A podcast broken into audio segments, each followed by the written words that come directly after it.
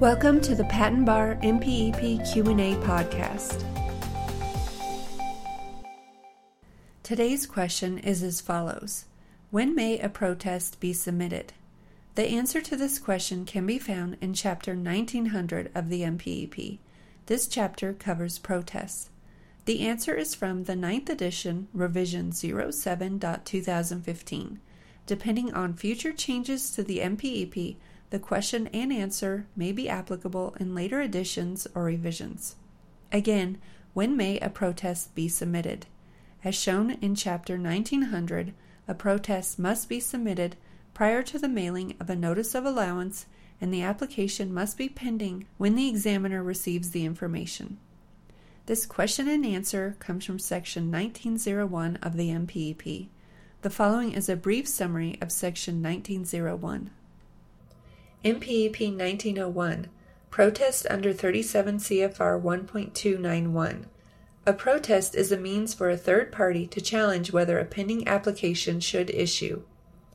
This section covers protests under 37 CFR 1.291, including who may submit them, what should be filed with the protest, servicing a protest, and when to submit a protest. Protests are ex parte matters. The examiner will not communicate further with the protester once the protest has been received. This section also briefly discusses protests and compliance issues. This has been another episode of the Patent Education Series Patent Bar MPEP Q&A podcast with your host Lisa Parmley, registered patent practitioner number 51006. Please visit patenteducationseries.com for more free information to help you learn more about and pass the patent bar exam.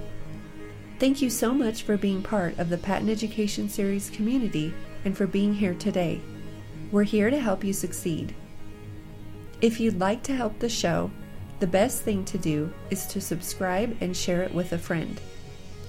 If you need anything or just want to touch base with us, please email us at info at patenteducationseries.com. We want to see you succeed and put the patent bar exam behind you.